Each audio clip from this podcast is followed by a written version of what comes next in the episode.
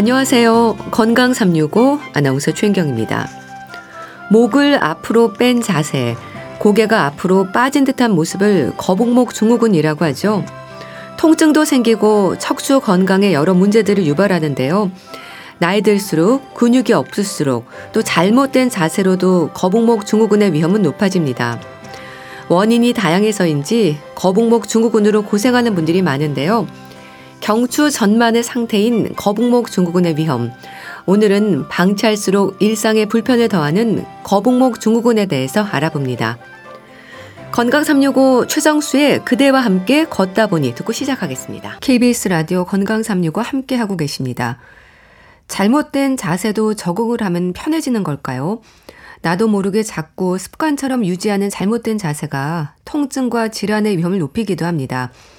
거북목 증후군도 그 중에 하나인데요. 거북이가 목을 빼고 있는 듯한 모습을 연상시키는 거북목 증후군. 많은 분들이 호소하는 통증 외에도 또 다른 위험이 있는 걸까요? 경희대 한의대 침구과 김용석 교수와 함께합니다. 교수님 안녕하세요. 네, 안녕하세요. 거북목 증후군은요, 알고 있으면서도 참는 경우가 많던데요. 그렇죠. 이제 대부분 이제 거북목 증후군 많이 들어보셨겠죠. 예. 예, 건강보험심사평가원 통계에 따르면 연간 한 이백만 명 이상이 거북목 증후군 이렇게 진단을 받는다고 그래요. 예. 근데 이게 대부분의 경우는 이게 뭐 그냥 뭐 자세가 교정하면 되겠지 뭐 이렇게 가볍게 생각하시는 경우가 많거든요. 예. 요 가장 큰 이유가 아무래도 이게 뭐 큰 통증이나 불편감이 당장 오지 않기 때문에 그냥 뭐 자세 교정하면 좀 지나면 나겠지 하고서 이렇게 참고 지나는 경우가 상당히 많거든요. 예. 이러다가 이제 가볍게 여기고 지나다가 이제 큰 코 다칠 수가 있죠. 예. 이 거북목 증후군의 모습을 떠올려 보면요, 목이 좀 앞으로 나와 있는 상태인 거죠. 그렇죠. 이제 거북이처럼 목이 앞으로 쭉 빠져나온 모습을 생각하시면 되겠고요. 예. 어, 영어로 보면 뭐 헤드 포워드 자세 이렇게 얘기하는 머리가 앞으로 나간 자세, 이런 게 바로 이제 거북목 증후군이라고 볼 수가 있고요. 예. 이걸 가장 쉽게 알아볼 수 있는 방법은 뭐냐면요, 우리가 차렷 자세하고 옆으로 이렇게 바라, 바라보면은요, 이 귓구멍에서 쭉 손을 내려다봤더니 어깨 중앙 지점에 닿는다면 아주 좋은 자세를 유지하는 건데요. 예. 그 선이 어깨보다 앞으로 지나고 있다면 우리가 말하는 이제 거북목 상태다, 이렇게 볼 수가 있거든요. 예. 그러면은 이제 머리가 앞쪽으로 나가니까 뒤쪽에 있는 근육들이라든지 앞에 있는 근육들이 이제 불균형이 생겨버려요. 그러면 뭐 머리가 아프든지 목이 아프든지 뭐 얼굴이 아프는 이런 현상까지도 생길 수가 있죠. 음. 단기간에 생기는 건 아닐 텐데요. 오랫동안 서서히 변하는 건가요? 요즘 이제 스마트폰 보면서 이제 고개를 숙이고 있거나 또 책상 앞에서 이제 컴퓨터 모니터 많이 보시잖아요. 예. 그러다 보면 일을 하다가 이제 그게 익숙한 자세가 되다 보면 서서히 서서 자기도 모르는 사이에 이제 자세가 변해지는 거예요. 또 어떤 분들은 난 스타, 스마트폰도 안 하고 컴퓨터도 안 하는데 왜 거북목이 됐지 하고 생각할 수가 있는데요. 음? 꼭 스마트폰만이 아니거든요. 우리가 책을 읽거나 또 뭐 텔레비전 보거나 이럴 때 이제 고개를 오랫동안 숙이고 계실 때 또는 이제 벽에 같은 거 잘못 쓸 때, 그래서 이제 사실 습관이 무섭거든요. 음. 익숙해지니까 이게 나쁜 것도 모르고 그거 따라하다 보니까 이런 문제가 생기는 것이고, 이게 장시간에 걸쳐서 이렇게 서서히 변하는 거죠. 목의 인대가 늘어나는 건가요? 굳어지는 건가요? 둘 다 다 있을 수가 있어요. 음. 어, 목에는 많은 이제 근육하고 인대들이 있는데요. 목 앞쪽에 있는 근육들은 늘어나게 되고 이제 뒤쪽에 있는 근육들은 짧아지게 돼요. 음. 그러다 보면 목뼈 사이사이를 잡고 있는 인대가 짧아지거나 늘어나게 되는 거거든요. 그런 이제 긴장 상태가 지속되다 보면 근육과 인대들이 갖고 있는 고유한 이 탄력을 잃어버려요. 예. 그러니까 이제 흔히 굳어진다라고 이야기를 하는 거죠. 어깨도 영향을 받는 거죠? 목도 아프고 어깨도 아프지 않나요? 그렇죠. 이제 목과 어깨가 뭐 따로따로 노는 게 아니고요. 예. 하나의 세트라고 보시면 돼요. 이제 같이 움직이는 거거든요. 특히 이제 뒷목 부분에 있는 근육들은 머리 목뼈에서 시작해서 어깨까지 연결이 되거든요. 예. 예를 들면 우리 몸 상체 중에 가장 큰 근육이라고 볼 수 있는 이게 머리를 붙잡고 있는 승모근이라는 게 있거든요. 이게 이제 뒤통수에서 우리 목에서부터 시작해갖고 날개 쭉지라고 하는 견갑 그죠? 예. 등까지 이렇게 달라붙게 있게 되거든요. 그러니까 목과 어깨를 붙잡아주는 근육이 뭐 짧아지거나 긴장되거나 그러다 보면 어깨가 자연스럽게 결리고 아플 수가 있고요. 예. 또 이런 증후가 생기면은 되게 이제 쉽게 손상을 받아요. 그래서 뭐 담이 걸린다 이렇게 얘기를 하잖아요. 예. 뭐 잠을 잘못 자면 자세가 나쁘면 이게 이렇게 문제가 생길 수가 있죠. 음. 근데 사실 목과 어깨만 아픈 게 아니라 허리 통증을 느끼는 분들도 많거든요. 그럼 상태가 심할수록 통증의 범위가 넓어지는 건가요? 그렇죠. 이제 허리까지 아프다 이런 거는 목에서부터 시작된 우리 몸의 이제 불균형 상태가 이제 그 다음에 이 불균형 상태를 잡기 위해서 밑에 있는 등 쪽에 가고 등 쪽에서 또 안 잡히니까 허리까지 가고 이렇게 되는 거거든요. 네. 그러니까 우리 몸은 어느 한 군데가 균형을 잃게 되면 그거를 보상하기 위해서 다른 방향으로 가요. 네. 그러니까 이제 보상적 차원에서 다른 곳에 계속 부담을 줘서 어떻게 보면 이제 전신적인 통증까지 나타날 수가 있는 거지요. 네. 그래서 이제 초기에 교정하지 않고 자세를 바로 하지 않게 되면은 목, 어깨, 등, 허리, 뭐 엉치, 다리, 발까지 다 아플 수가 있죠. 그리고 보면 스마트폰을 하루 종일 손에 쥐고 있고요. 이제 컴퓨터 작업도 많이 하고 이렇게 고개를 좀 숙인 상태로 지내는 시간이 길긴 한 것 같습니다. 그렇죠. 네. 쉽게 보면 이제 대중교통 이용하다 보면 특히 지하철 같은 데 보면 대부분 사람들이 이제 핸드폰 여기 아래를 보고 이제 고개를 숙이고 있잖아요. 맞아요. 이런 목이 머리를 지탱할 때 고개를 숙일수록 이제 목의 근육이나 디스크라든지 인대에 많이 힘이 가해지거든요. 예. 평균적으로 스마트폰을 할 때 한 사십 도 정도 고개가 숙여지는데 이때 평상시에 한 네 배 정도의 하중이 목에 이렇게 가해진다고 볼 수 있거든요. 그러니까 안 써도 될 힘을 쓰니까 또 피곤도 하지고 근육도 아파지는 현상이 생기는 거죠. 그럼 거북목 증후군으로 고생하는 분들이 겪는 증상에서도 초기부터 단계가 있을까요? 그렇죠. 이제 가장 초기에 흔히 나타나는 증상들은 뭐냐면 이제 뭐 뻣뻣하다. 또 뭐, 뭐 그러다 보니까 막 두들겨 보기도 하고요. 예. 몸을 막 이제 스트레칭 같은 것도 하게 되죠. 아무 증상이 없더라도 좀 불편한 감을 본인이 느끼는 거거든요. 그 다음에 이제 어깨와 등이 담이 온 것처럼 뻐근하고 아프게 되는 거죠. 예. 때로는 이제 양 날개뼈 사이에 이제 아픈 경우도 있게 됩니다.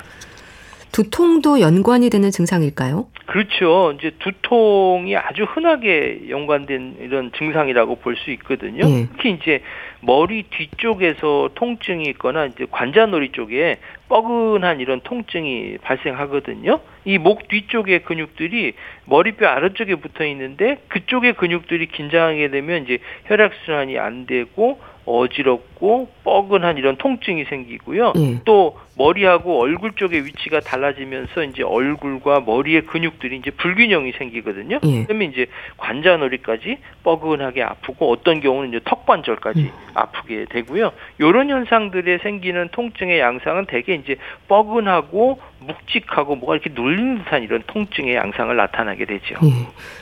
눈이 침침해진다는 말도 하는데 맞는 얘기인가요? 그렇죠. 사람의 눈은 항상 앞을 보려고 하는데 목을 숙이려다 보니까 목이 찍혀 뜨게 되면서 눈이 피로해지고 침침해지는 거예요. 예. 그러니까 목 위에 얼굴로 피가 잘 가지, 가야 하는데 거북목으로 인해서 혈액순환이 잘 안 되면 눈이 건조하고요. 그다음에 뻐근해지는 이런 현상들이 생길 수가 있지요. 음. 팔이 저릿하다는 말도 하는데요. 그 정도면 경추 추간판 탈출증으로 이어진 걸까요? 그렇죠. 이제 거북목 증후군이 이제 그 다음 단계로 가면 경추가 이제 변형이 되거든요.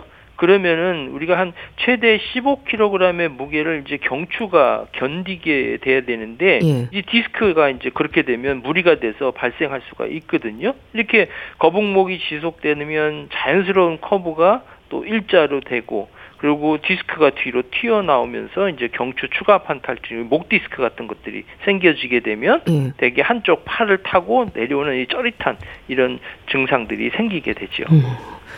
그렇게 통증을 느끼는 분들은요, 가만히 있어도 목, 어깨, 등, 허리까지 묵직한 통증이 생기는데요. 체형의 변화도 있는 거겠죠? 그렇죠. 목에서부터 허리까지 우리가 하나로 이렇게 된 긴 척추 배열이잖아요. 요게 체형에서 상당히 중요한 거거든요. 예. 이게 일치하고 균형을 잡아주는 거거든요. 근데 위에서부터 불균형이 생기니까 아래쪽으로 힘이 전달하는 방식이 변화가 되잖아요. 그러면 척추가 틀어지게 되죠. 음. 그리고 또 굽기도 하고 이런 현상들이 생기니까 뭐 목, 어깨, 등, 허리까지 이런 묵직한 통증이 생기고 체형 변화도 생기는 거죠. 그런데요, 통증이 있긴 하지만 건강에 큰 문제는 없는 걸까요? 파스나 찜질로 견디기도 하고 이제 마사지를 받기도 하는데 치료에 대해서는 좀 소극적인 분들이 많지 않나요? 그렇죠. 되게 이제 뭐 크게 뭐 생명에 지장을 줄 건 아니니까 네. 지금 뭐 내가 뭐 때문에 생기는 건 아니까 그것만 고치면 된다 이렇게 생각하잖아요. 근데 그렇지는 않거든요. 그래서 먼저 뭐 아프니까 이제 파스나 마사지 이렇게 하는데 그거는 네. 일시적인 효과를 줄 수는 있지만 근본적으로는 해결이 안 되거든요. 네. 뭐 되게 이제 아까도 말씀드렸지만 이렇게 치료에 소극적인 이유는 본인이 원인을 알아요. 자세만 바로 잡으면 해결된다 이렇게 생각하는데 그걸 바로 잡지를 못하니까 문제가 생기고 그러다 보면 이렇게 통증도 생기고 다른 곳에 또 문제가 생길 수가 있죠. 음. 거북목 증후군이 거북 등 증후군으로 이어질 수 있다는 건 또 어떤 상태를 말하는 건가요? 그렇죠. 이제 거북목 목뼈 바로 아랫뼈가 등뼈잖아요. 예. 그러니까 아래쪽에 있는 목뼈는 위쪽의 등뼈와 서로 만나게 되잖아요. 뭐 그래서 목과 등은 사실은 서로 반대 커브를 그리고 있어야 하는데 예. 위쪽의 목의 커브가 사라지게 되면 그 상태를 이어받은 등도 거북이처럼 거부정해지는 거예요. 그러니까 머리는 앞으로 나가고 어깨는 이렇게 굽어지는 이런 형태가 생기는 거거든요. 예. 그러니까 목에서부터 등이 굽고 그러다 보니까 어깨는 앞으로 말리는 듯한 이런 거북이 등처럼 이게 구부정해지는 거죠. 음.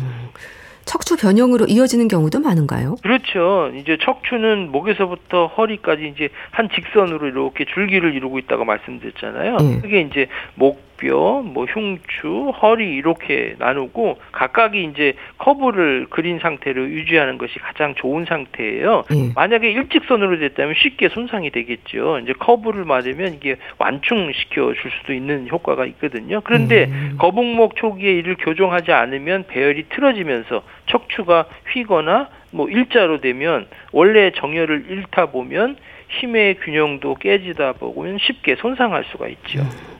그렇게 척추가 일자형으로 되면 어떤 위험이 생기는 건가요? 척추가 일자형이 되면 우리 마음에 있는 받는 하중이나 충격을 잘 이겨낼 수가 없어요. 음. 사실 충격 완화시켜주기 위해서 굴곡이 있는데 그게 일자로 되면은 긴장이 되고 막 통증이 새는 거죠. 그러다 보면 척추 사이에 있는 디스크가 튀어나와요. 음. 그리고 또 척추를 붙잡고 있는 많은 근육들이 있는데 아주 속에서부터는 잡아주는 이 작은 근육부터 이제 겉에 잡고 있는 근육까지 있는데 이런 배열이 원래야 달라지게 되면 그 근육 사이에서 불균형이 생기니까 여기 음. 아플 수가 있죠. 그러니까 전체적으로 몸의 균형에도 문제가 생길 수 있겠네요. 그렇죠. 척추는 균형이 제일 중요하거든요. 이제 한 가지 예로 이제 안면 비대칭이 있는데요. 예. 앞 목이 앞으로 나오게 되면서 아래 턱하고 이제 혀의 위치가 예, 달라지게 되거든요. 그러다 보면 얼굴이 비대칭이 생기게 되고 그다음에 음. 턱 관절이나 치아에도 문제가 생길 수 있거든요. 음. 또 목 근육은 앞쪽에 갈비뼈에 붙어있기 때문에 호흡할 때 중요한 작용을 해요. 그러다 보면 여기가 불편해지면 뭐 호흡이나 폐활량 쪽에도 불편감을 느끼시는 분도 있지요. 음. 이 거북목 증후군의 한의학에서의 치료는요, 침치료인가요? 한의학에서는 일침이구 삼약 또는 사추나 이렇게 얘기를 하거든요. 예. 첫 번째는 침치료고요. 침치료를 통해서 혈액순환도 좋아지고 근육이 뭉친 것도 풀어주는 효과도 있고요. 예. 분열 자극을 위해서 뜸도 하고 또 경우에 따라서는 근육이 긴장된 걸 풀어주고 영향을 줄 수 있는 약물도 쓰고 불균형된 것들을 손으로 이렇게 밀어서 또는 당겨서 이 추나 요법들을 하게 되죠. 예. 네, 침치료도 어쩌다 한번 맞는 걸로는 안 될 것 같은데요. 치료 기간이 좀 필요한 걸까요? 어, 대개 이제 환자분의 상태에 따라서, 다시 말해서 변형된 상태나 통증이나 이런 형태에 따라서 어, 다르겠지만 예. 예, 만성하다는 상태로 대부분의 경우는 환자분들이 오세요. 그러다 보면 어, 이게 뭐 한두 번에 해결될 건 아니거든요. 물론 초기에 이런 증상들이 오면 침 한 번 맞고 확 좋아지는 경우도 있어요. 예. 그러나 이거를 그냥 어, 척추 교정하면 되겠지 하면서 자만하고 있다가 어, 그냥 방치하고 있다가 만성화되면 그만큼 시간이 더 어, 지속될 수밖에 없는 거죠. 음. 아무래도 거북목 증후군의 치료에서 가장 우선되는 건 자세를 좀 바르게 하는 걸 텐데요. 바른 자세라는 게 구체적으로 어떤 모습인 건가요? 바른 자세라는 것은 이제 가슴을 천장을 향한다는 생각으로 어, 어깨와 가슴을 펼치고 고개를 든 다음에 멀리 보는 자세. 요 음. 자세가 사실 가장 바른 자세거든요. 요런 자세를 취하는 이유는 뭐냐면 좌우의 균형을 맞아요. 그러면 우리 몸이 최소한의 힘으로 최대한 아주 효율적으로 움직일 수 있는 자세가 바른 자세고 예. 이게 안정된 자세를 맞이하는 거거든요. 그러니까 자세가 바르면 이게 시선도 마찬가지로 똑바로 볼 수가 있어요. 자세면 음. 뭐 시선도 틀려지니까 나중에는 뭐 어지럼증 같은 게 생길 수도 음. 있지요. 음. 근데 그런 자세가 편하진 않잖아요. 긴장 상태를 유지하는 걸 텐데요. 처음에는 편하지 않을 수 있지만 예. 이제 호흡을 하면서 자세를 유지하는 이런 습관을 하게 되면 우리 몸에 그것이 또 익숙해지면서 편해지게 되거든요. 그런 자세가 또 올바른 자세이고 또 현재 나의 몸 상태가 긴장된 상태로 되고 있는 것들을 좀 풀어주는 것들이 있기 때문에 음. 이런 경우를 위해서는 뭐 아무래도 스트레칭 같은 것들을 같이 하실 필요가 있죠. 음. 그래서 독서대를 비롯해서 자세를 좀 고치려는 노력들도 하는데요. 근본적인 치료는 아닌 거겠죠? 그렇죠. 이제 뭐 독서대를 이용을 하거나 또 모니터 위치를 바꾸면서 이제 자세를 고칠 때 가장 중요한 거는 눈높이 맞추는 거예요. 음. 어, 등을 의자에 붙인 상태에서요. 어깨를 펴고 고개를 들었을 때 이 모니터나 책 과 내 눈높이가 맞도록 교정하는 게 상당히 중요하거든요. 그러니까 모니터 받침 아래에 이제 받침대를 설치하거나 독서대를 높일수록 어떠면 그런 좋은 효과를 볼 수가 있겠죠. 음. 그럼 거북목 증후군인 사람들은 엑스레이를 볼 때 건강한 사람과 어떤 차이가 있나요? 어, 엑스레이를 보면 이제 C자형 그리는 것이 건강한 상태예요. 목은. 음. 근데 거북목 증후군의 사람들은 C자 형태가 아니라 대부분 일자 형태를 갖고 있거든요. 음. 좀 더 구체적으로 말하면 위쪽에 있는 경추는 신전되어 있고 아래쪽에 있는 경추는 굴곡되어 있다. 이렇게 볼 수가 있으니까 음. 이것들이 불균형이 생길 수밖에 없는 거죠. 음.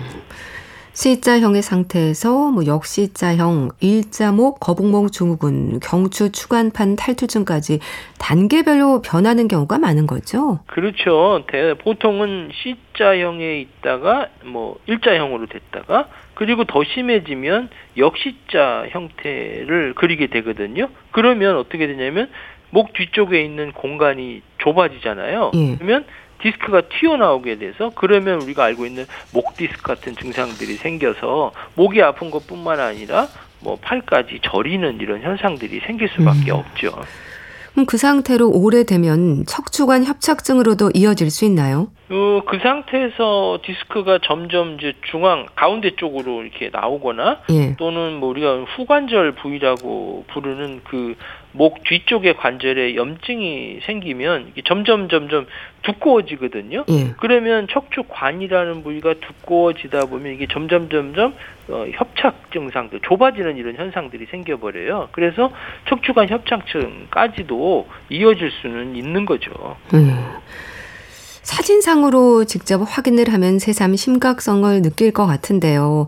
매일 꾸준히 이어가는 운동법도 중요하지 않을까 싶습니다. 스트레칭 동작이랄까요? 알려주시면 좋겠어요. 네, 스트레칭 할 때는 목뿐만 아니라 뭐 어깨, 가슴까지 함께 스트레칭 해주는 게 상당히 좋거든요. 예. 목에 이제 C자 커브 만들어준다 이렇게 생각을 하고 목을 뒤로 젖히면서 어, 가슴과 어깨까지 이렇게 펼쳐주는 운동을 하시면 되고요.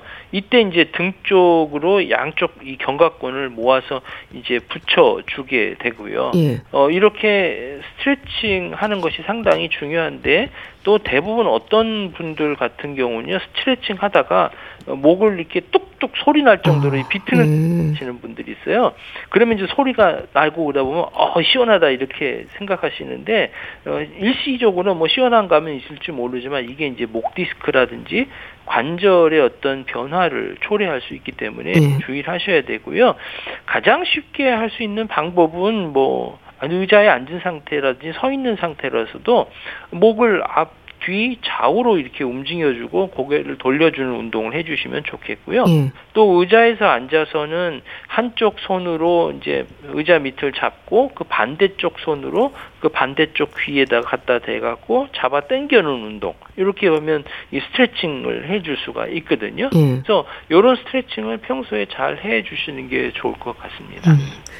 컴퓨터나 책상 의자 높이도 짚어주시면 좋겠어요. 무조건 모니터를 높일수록 좋은 건지 잘 모르겠거든요. 그렇죠. 이 책상 높이하고 모니터 때문에 사실 어, 요런 현상들이 잘 생기는 경우가 많거든요. 최근에, 네. 어, 저희 직원 중에 한 분이 이제 자기 작업대가 이제 수납 창고에 있는 분이에요. 네. 작업대가 평소에 작업대하고 다르다 보니까 요거를 익숙하지 못해서 목이 불편해지는 현상들이 와서 음. 치료받는 경우가 있거든요. 음. 그러니까 어, 한쪽으로만 이렇게 쳐다보는데 이 자세가 눈높이하고 모니터하고 맞지가 않으다 보면 이게 고개를 앞으로 숙이기도 하고 때로는 뒤로 위로 올려야 되잖아요. 음. 그러면 목의 근육들이 같이 따라 움직이다 보니까 근육이 주, 문제가 생길 수가 있지요. 음. 그래서 중요한 것은 뭐냐면은 독서대나 모니터 위치를 가장 눈높이하고 맞게 이렇게 조절해 주시는 것이 상당히 중요하죠. 예. 운동을 하고 또 의식적으로 바른 자세를 유지하려고 신경을 쓰는 것만으로도 거북목 증후군으로 변하는 형태가 회복이 되기도 할까요? 그렇죠. 이제 비록 이렇게 변한 이런 형태가 어, 하루아침에 바뀌진 않아요. 음. 대부분의 분들이 이제 자세를 교정하라 그러면 한두 번 하다가, 아이, 뭐 별거 아니라고 그냥 묻는 음. 경우가 많은데요.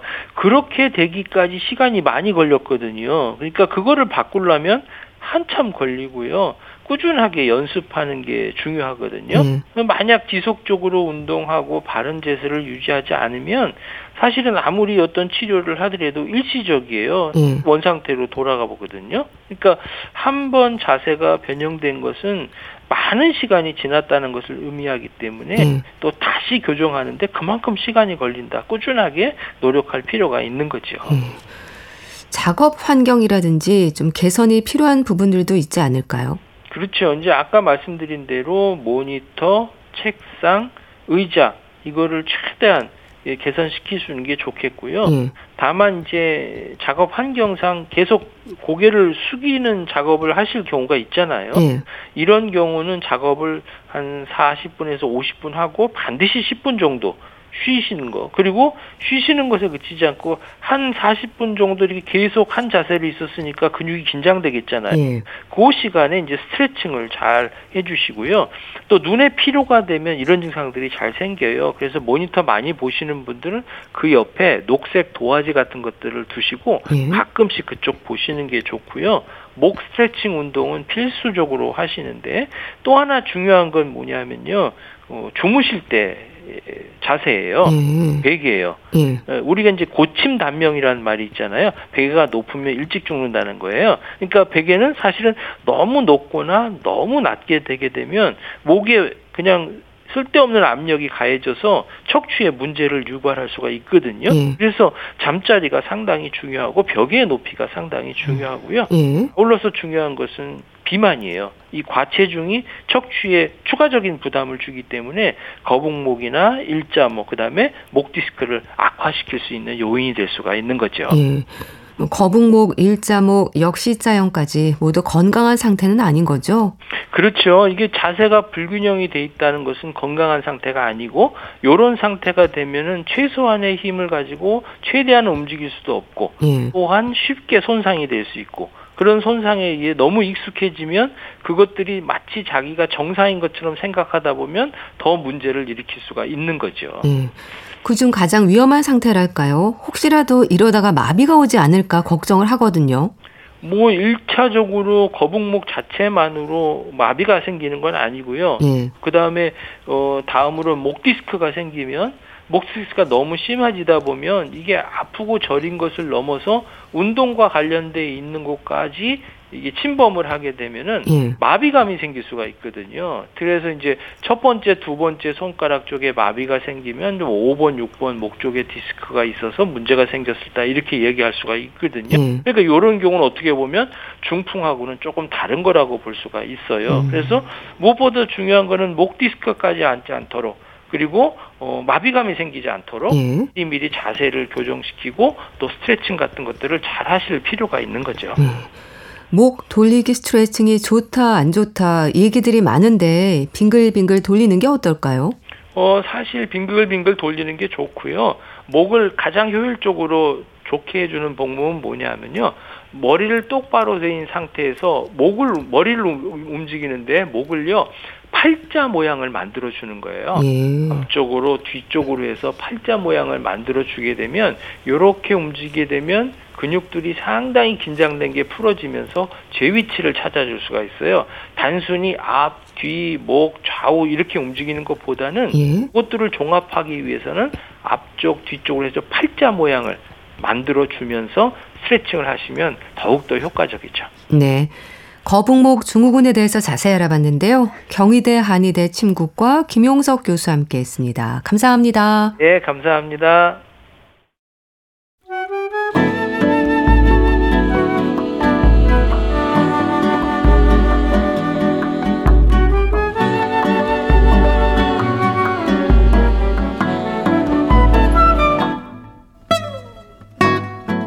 건강한 하루의 시작.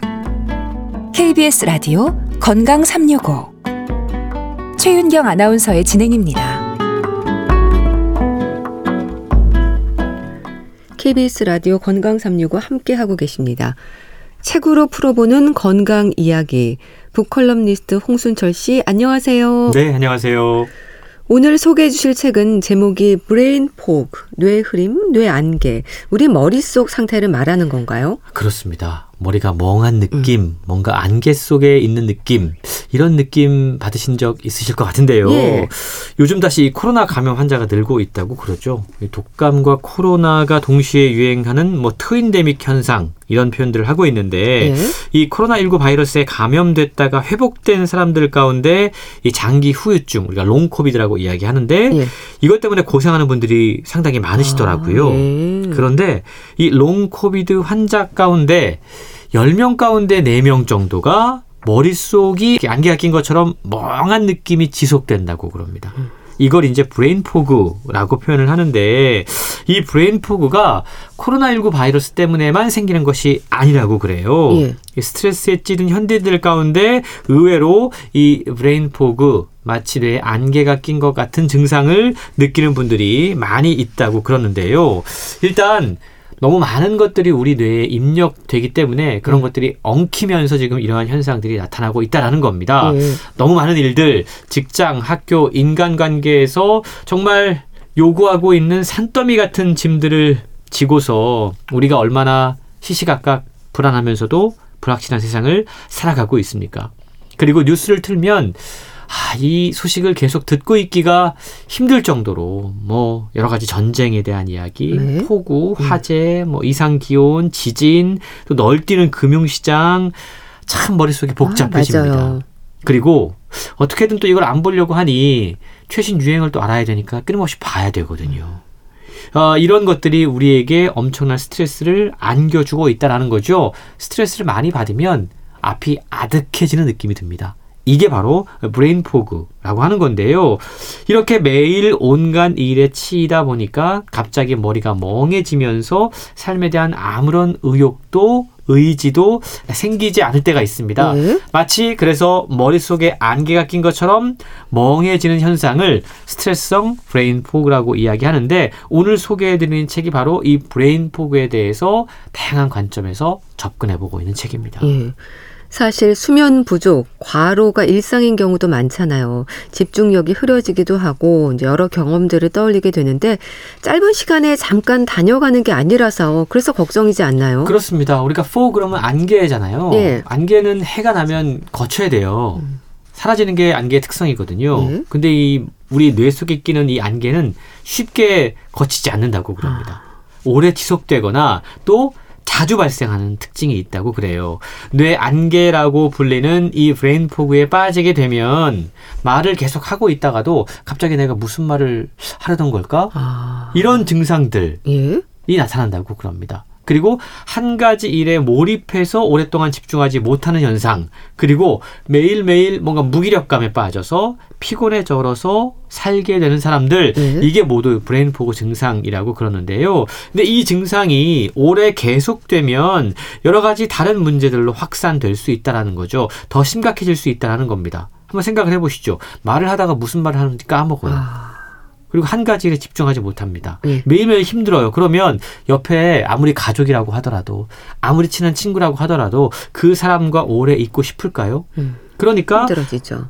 스트레스가 서로 될 수밖에 없다는 네, 겁니다. 맞아요. 결국 이게 여러 가지 다른 문제들을 유발하게 된다라는 건데요. 미국 워싱턴에서 임상심리학자로 활발하게 활동하고 있는 질웨버 박사는 불안장애, 슬픔과 상실감, 통제할 수 없는 분노감, 자존감 저하, 스트레스 때문에 힘들어하는 사람들과 오랜 기간 동안 상담 심리를 하고 있는 분이라고 그럽니다. 네. 이 책을 통해서 브레인포그라는 책을 통해서 웨버 박사는 우리를 브레인포그에 빠지게 만드는 다양한 요인들, 내적 요인도 있을 테고 외적인 요인도 있을 거고, 그리고 이 이러한 어떤 문제를 일으키는 여러 가지 사건 상황들을 소개를 합니다. 그리고 이런 것들을 우리가 쉽게 바꿀 수는 없다라는 점도 인정을 해요. 예. 근데 문제가 일어나는 건 바꿀 수 없지만 그걸 받아들이는 태도와 관점은 바꿀 수 있다. 이걸 통해서 브레인포그에서 벗어날 수 있다라고 소개해주고 있습니다. 음. 그러니까 내적, 외적인 환경과 문제들 결코 단순하지가 않네요. 그렇습니다. 이 스트레스 때문에 발생하는 브레인포그, 이건 알츠하이머 혹은 에이디에이치디 이런 의학적인 신경학적인 의식 현상, 의식 혼탁 현상과는 다르다고 그럽니다. 그러니까 스트레스에 개인마다 각각 다른 반응이 나타나는데 사람 가운데 이러한 어떤 뇌에 안개가 낀 것 같은 느낌들을 받게 된다는 거죠. 예? 그렇기 때문에 저자가 직접 상담했던 다양한 사례들을 소개하면서 이 브레인포그의 증상에서 벗어날 수 있는 구체적인 실천 방안들을 이야기를 해주고 있는데요. 이건 서두르면 안 된다고 그럽니다. 음. 차근차근 이 무기력에 빠져있는 사람들의 속도에 맞추어서 일상의 작은 실천부터 조금씩 조금씩 접근해야 된다라고 이야기를 하고 있는데요. 예. 사실 이 브레인포그란 말이 우리, 우리가 이제 흔하게 듣게 된 이유가 이 코로나 팬데믹 이후에 롱코비드 증상 가운데 이 브레인포그를 호소하는 사람들이 늘어났기 때문인데요. 이 코로나십구 때문에 생겼던 브레인포그는 팬데믹 기간 동안 외부 활동이 줄어들고 인간관계가 제한이 되고 또 집에서 이 전자기기 사용하는 시간이 늘어나면서 나타나게 된 대표적인 현상 가운데 하나라고도 이야기할 수 있는 거죠. 예. 그러니까 꼭 코로나십구에 감염되지 않았더라도 오랜 기간 동안 이 실내 생활을 하거나 음. 격리됐던 사람들도 이러한 증상이 나오, 나타날 수 있다라는 겁니다. 음. 그러니까 이전에도 우울증이나 주의 산만이라든가 이런 것들이 이미 존재했는데 요즘 들어서 충분한 사회활동, 인간관계, 야외활동 이런 것들이 아무래도 제한되면서 스트레스를 보다 좀 건강하게 해소할 수 있는 방법들이 줄어들었습니다.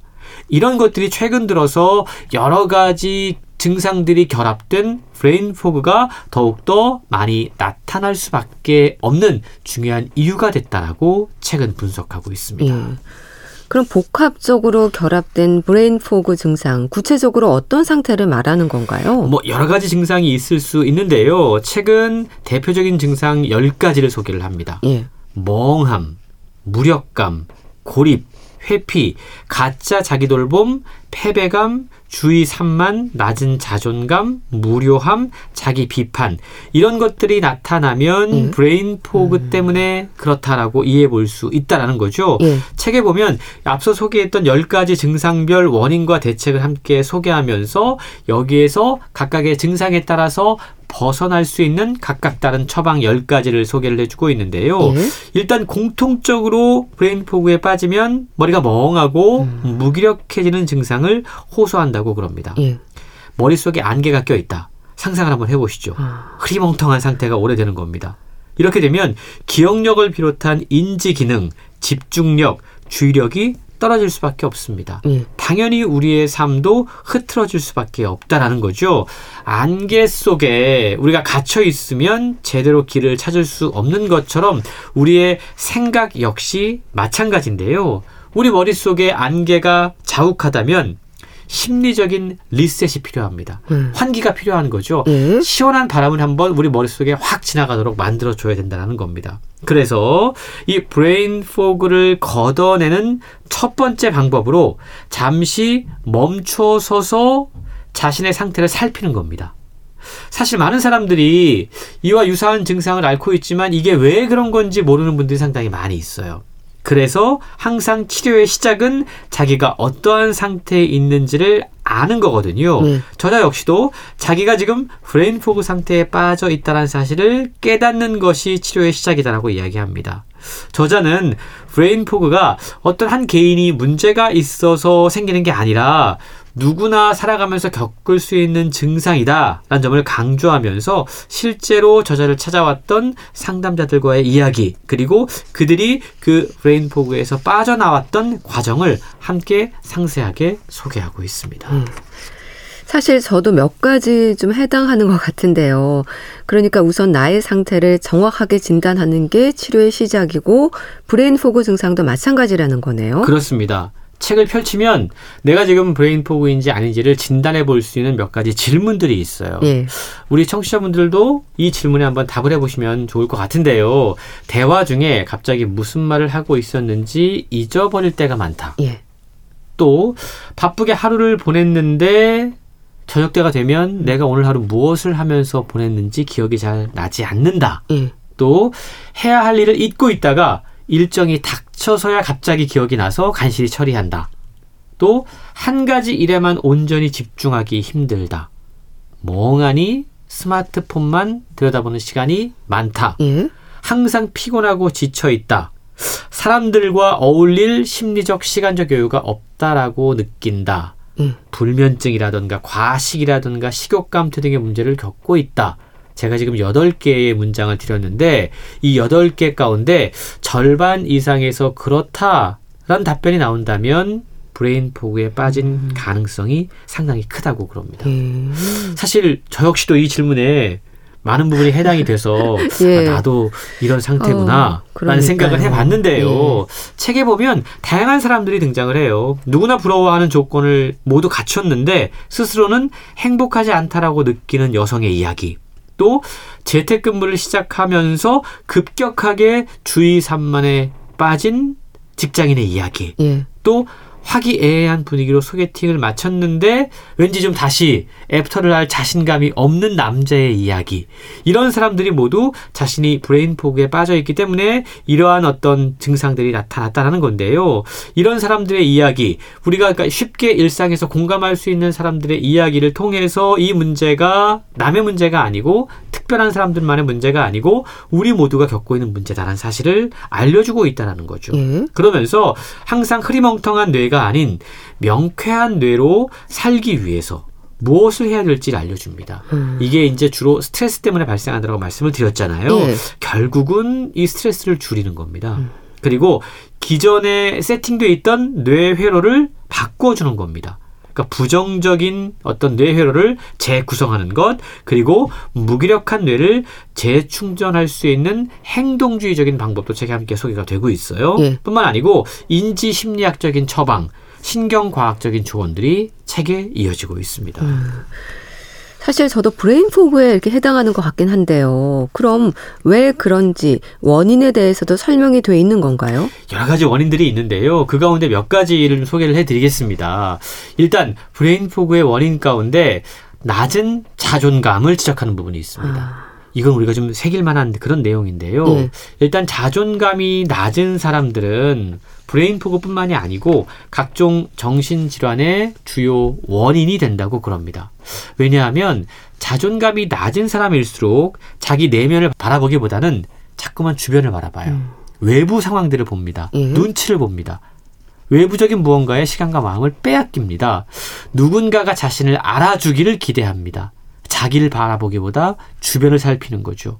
최근 바쁘게 시간을 보내고 온갖 일에 파묻혀서 번아웃을 겪는 사람들 가운데 낮은 자존감을 갖고 있는 사람들이 많이 있다라고 지적하고 있습니다. 예. 이 낮은 자존감과 브레인포그는 서로 결합돼 있고 다양한 방식으로 표현이 되는데요. 어떤 사람들은 평균 이상으로 노력하고 닥치는 대로 일을 해서 사람들이 자신의 진짜 모습을 보지 못하도록 자꾸만 숨깁니다. 가립니다. 이거 역시 잘못된 거예요. 반대로 어떤 사람들은 음? 나 자신 또는 남의 기대를 계속 충족시키는 건 불가능하다는 생각을 하고 있기 때문에 아예 무기력해져서 최소한의 일만 할 뿐 어떠한 상황을 개선하려는 적극적인 노력을 하지 않는 사람들도 있습니다. 이것 역시 낮은 자존감 때문이라는 거죠. 이런 두 가지 유형의 사람들에게 자존감에 초점을 맞추게 되면 이 브레인포그 증상이 사라진다고 그러는데요. 음.